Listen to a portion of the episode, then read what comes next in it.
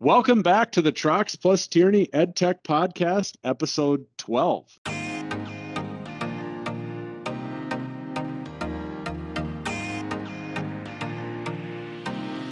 Joining me today is one of our regional vice presidents, Mike Logan. He's our RVP for the South region.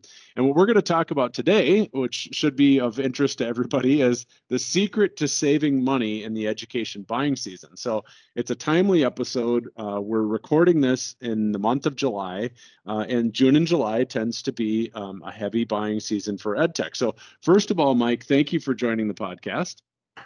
Thank you, Derek.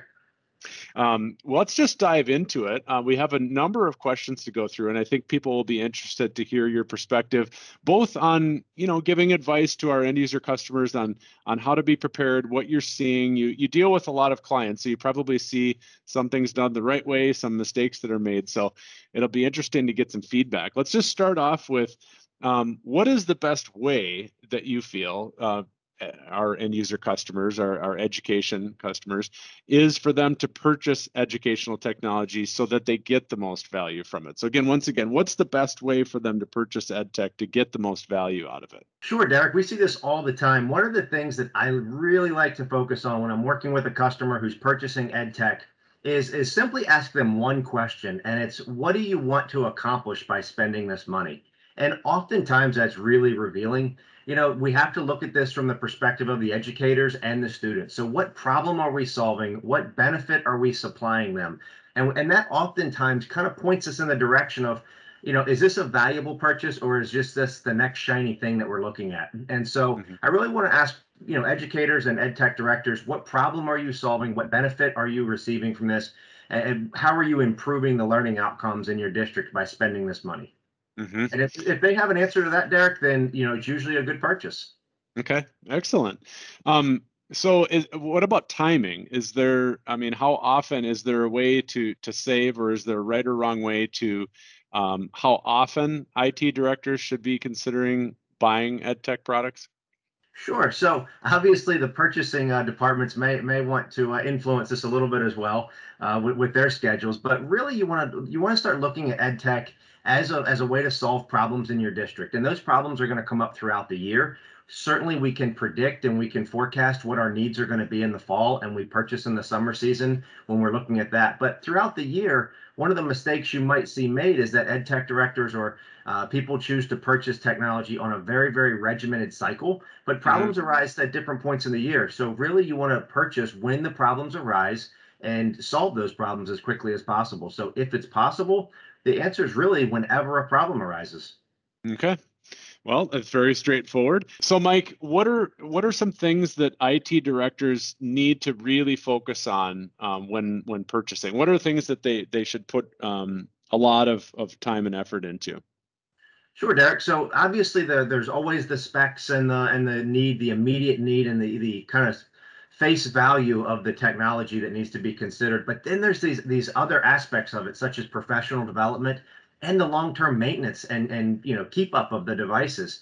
When it comes to professional development, it's it's heartbreaking to see you know really amazing technology go into a school system or go into a classroom that isn't used effectively. And and you know when we talk about professional development, we're definitely talking about more than training. You know, training on an mm-hmm. interactive flat panel could be, you know, how do you change the pen color and how do you set up a new page? But professional development is how do you really use that technology to enhance your teaching style, to impact learning outcomes, to, to have an impact on students that's going to be, you know, even measurable to that point. So mm-hmm. that's professional development. So we really want teachers to go through a professional development program with the technology so that they become better teachers as a result of having the technology and not just trained on how to use it. Um, secondary, you, you look at the maintenance of the device. Oftentimes there is a budget that needs to be allocated to the device.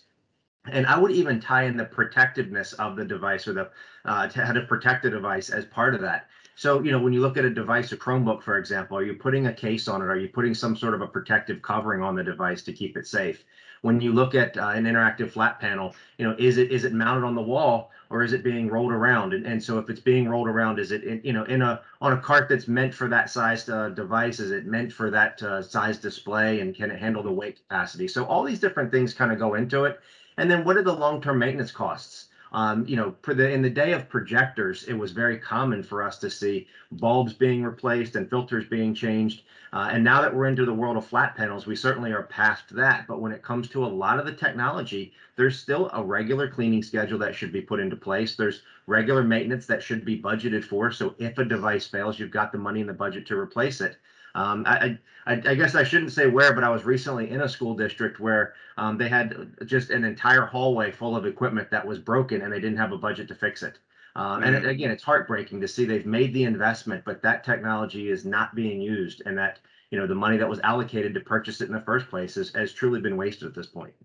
Okay, so we've we've got some things to for for people to think about, some things to consider, some things to focus on. Now let's get to the heart of it. Um, in order to save money, what should IT directors keep in mind during this this technology buying season?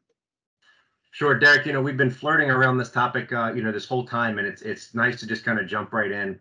You know, certainly we want to review what are those learning outcomes that we're looking to impact by the te- by using this technology. Mm-hmm. That's got to be the heart and soul of the decision. And oftentimes, we even need to evaluate that as it relates to existing inventory. What technology do we already have that we can use to achieve that outcome, or possibly enhance or integrate with the new technology to maximize the dollar that we're going to spend when we're purchasing a new technology. Anything that we can do that utilizes existing inventory, existing assets is always going to be better than you know pushing something to the side and just bringing in something at a high dollar value when we could have been using something existing already. And that's really where you know I, I would encourage any of our customers listening to reach out to your account executive and have that open conversation and allow them to to take you to that level and say we can use this and we can add x y and z and it's going to create this environment for your teachers. Um, and that's really what they're there for. They're, they're consultants in every sense of the word that are there to do exactly that. Then when you start looking at you know so now that we look at the learning outcomes and we say okay only buy the pieces you need to achieve that that's certainly a huge cost savings we're also going to start looking at that long-term maintenance again. So please make sure that if you're a customer out there and you're buying the technology, have a maintenance schedule, have a budget schedule in place so that it doesn't derail your budget um, and you don't have to push needed projects back because of a maintenance cost that wasn't predicted early on. So that's always going to be a way to save money in the long term by you know making sure that you have the budget for the maintenance and of course you know, technology is very much like an automobile. If you maintain it the way it's supposed to be maintained, you'll save money in the long run by not having to have these costly repairs. So certainly want to have the budget. And then, you know, obviously we have the professional development piece and we talked about that a little bit more, but you know, it, saving money is often about maximizing the money that you do spend. And if you're able to get a greater return on investment, um, greater return on your, your learning outcomes for every dollar you spend by utilizing a piece of technology more effectively, then you know you're ultimately going to be spending less on technology. So you make sure that those teachers are truly getting the professional development that they need to maximize every dollar you spend. Um, the, the technology itself, you know, another thing is it should be cost effective. You know, there there are different technologies out there. There's different ways to achieve the same thing. So again, mm-hmm. you know, work with your uh, your consultant, your account executives to say, this is what I want to achieve. Not this is the piece that I want, but this is what I want to achieve account executives are, are spending you know a large part of their week learning these new technologies learning new ways of doing things. They're working with other districts that are achieving the same things or solving problems in u- unique ways. So work with them and leverage their expertise and their knowledge because they they might have a, a more creative way that you haven't thought of yet to solve a similar problem. So you know that's certainly a way that you can use to uh, to save your save money in the long run.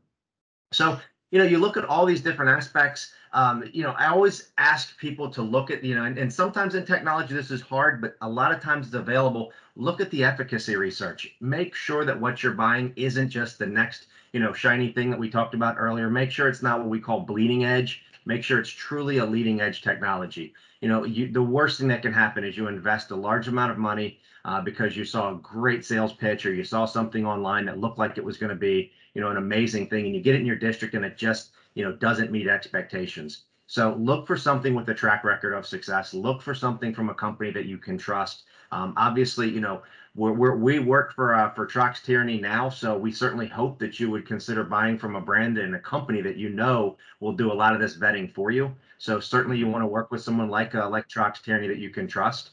Uh, and so really it, it's it's all about that that you know kind of looking at the whole picture when you purchase technology if you want to really maximize your dollar and save money.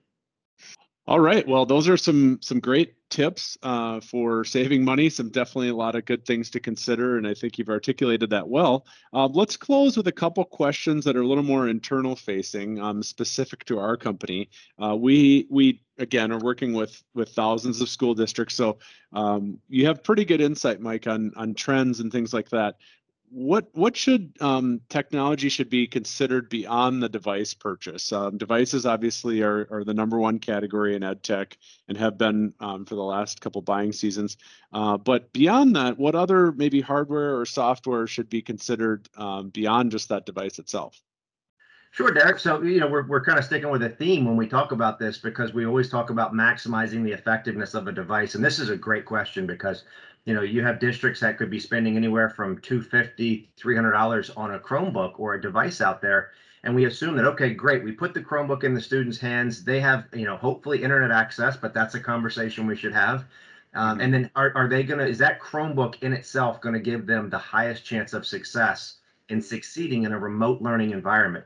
And sometimes it is, sometimes based on the environment the student's in, that might be all they need. But other times we are going to want to consider some add-ons. You know, we talked about cases earlier. You know, a, a very inexpensive case, you know, for uh, for you know 20, 30, 40 dollars can protect a, a, an investment of you know 250 300 dollars you know there was an old rule of thumb that about 15 to 20 percent of the total value of a device should be spent protecting it and um, mm-hmm. and that really holds true today. So hopefully people will continue to protect their devices and um, you know try to reduce damage as much as they can.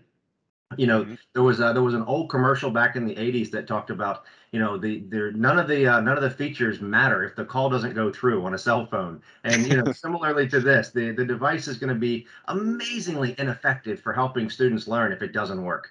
Right. So protect the device. Uh, that that's my first piece of advice. The next thing is is consider the environment you know, sometimes it's really easy for us to, you know, sort of take a vanilla or um, kind of a single look at, you know, what a student goes through when they're learning. And then the reality is, is that students are going to learn in remote environments in very, very different situations. You know, you might have a, a child sitting at a dining room table uh, in an air conditioned home and they're in a room by themselves and, and a Chromebook is all they need. But what happens if that doesn't exist? And, and instead, there's a lot of background noise because there's three or four people. Um, there's a barking dog in the background. There's multiple people mm-hmm. learning. Maybe mom and dad are working from home and they're creating noise. So now all of a sudden, a set of headphones that can drown out the distractions and provide a better audio experience to the you know the far side and near side audio. So the the student now when they speak they're speaking into a microphone that's closer to their mouth. They're more easily understood by the teacher. You know those are the types of things. And for you know again a few dollars uh, maybe a $15 set of headphones you can really improve the learning outcomes uh, mm-hmm. by drowning out those distractions so there's all kinds of things that you can look at like that. Obviously, there's software and services that you can be looking at. Uh, software is important. You know, there's there's software out there that's designed to keep kids on track. That's designed to restrict some of the websites they can go to. Um, it, it's designed to look for. You know, unfortunately, we live in a world where kids um, you know, might might be thinking about um, you know harmful thoughts, and so when they type stuff in, there's software that can pick up on those patterns and alert the uh, the authorities or the, the educators uh, that there might be a problem that we need to see. So all of these extra things should be considered when you start looking at a device. Yeah, excellent. That's a that's a good summary, and and uh, and luckily, you know, and, and thankfully, a lot of uh, a lot of people are considering those things because you know, you, uh, to our our point of our theme here, we're trying to maximize the investment that that we're making in the hardware. So, um, let's close with a question. Um, we've mentioned a lot of things that that can help uh, people can do to help themselves in the purchasing season, but what is Trox doing Uh, you know uh, this Trox plus Tierney organization.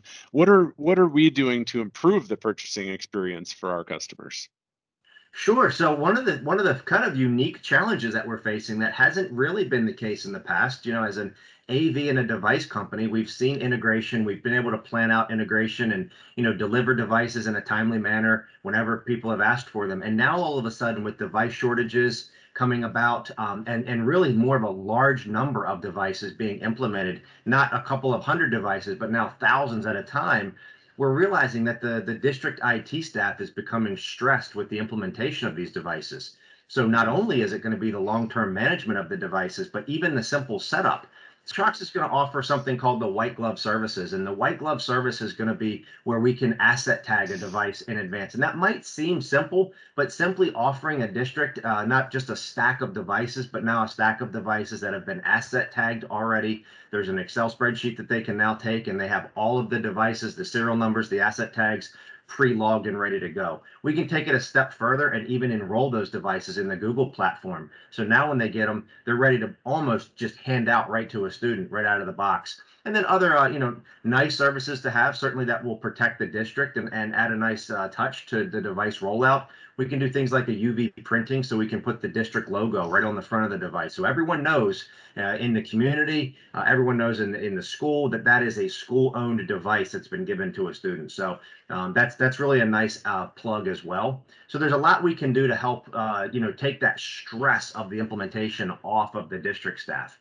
Um, and then we can certainly offer software services that are going to allow them when they start to, to realize that they have 2,000 or 3,000 devices that they need to update all at one time, we can preload software onto those even before they're handed out that's going to allow that district staff to update all of the devices at one time, um, to keep track, even geo track the devices so that managing those devices as a remote learning system becomes very manageable, much more so than it was before. And then, you know, we talked about other things like the warranties you know, protecting a device with a warranty or a case is case is certainly a good step in the right direction. But then even a long-term warranty that goes above and beyond what the manufacturer warranty would cover. You know, we're looking at device rollout cycles of you know three and four years uh, on the refresh cycle. So why not have a warranty that covers the device for the length of that entire rollout? So that you have total peace of mind. And that's again going to reduce the liability exposure that the district has to a device breaking and having to, you know, foot the bill on a costly repair. So having a warranty just gives that peace of mind that, you know, this device is covered. I know it's covered. I can update it. If it breaks, it's going to get fixed. Again, all the stress that we can try to remove off of the IT staff when we're looking at that. And it really points to something that we call life cycle management, Derek.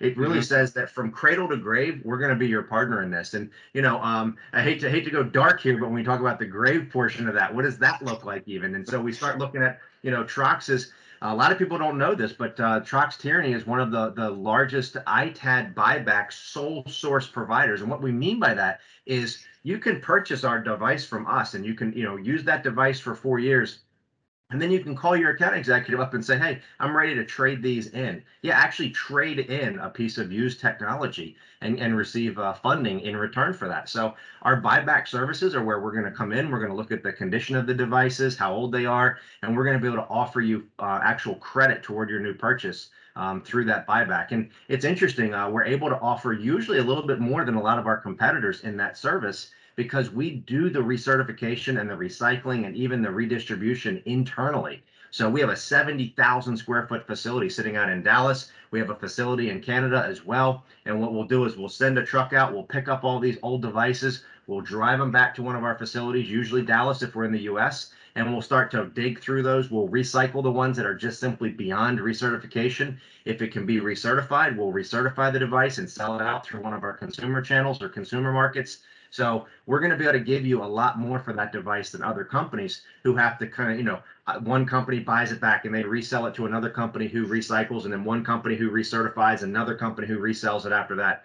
Trox is 100% um, internal in-house with their uh, with their recycling process. So um, it, it's nice because our customers also know that the data is being destroyed correctly. Um, you know, we're an education company. We're not just a recycling company. So they know that the devices are going to be truly recycled, are going to be recertified, and going to be recirculated into the market. So even though they might not be helping your district anymore, you can receive funding and they will help someone else. So you have that mm-hmm. peace of mind knowing that, you know, you're really doing good beyond your district when you use our ITAD services.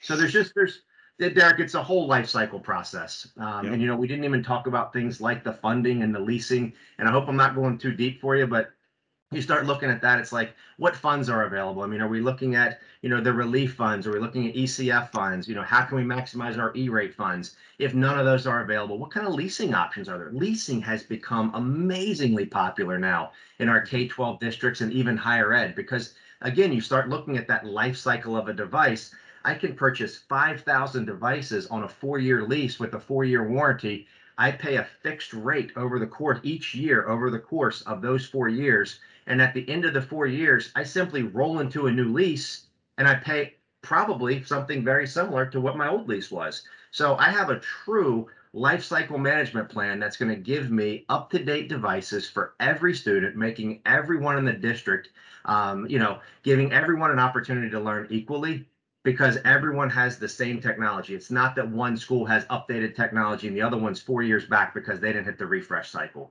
So right. you have total equity in the district throughout every school, every student when you start looking at these add-on services. So um, it, it's an exciting time in the education market, Derek. Wonderful, Mike. Well, th- lots of great information. Um, on behalf of the audience, I want to thank you for joining us today. I hope people were able to take away some some good nuggets of information in there.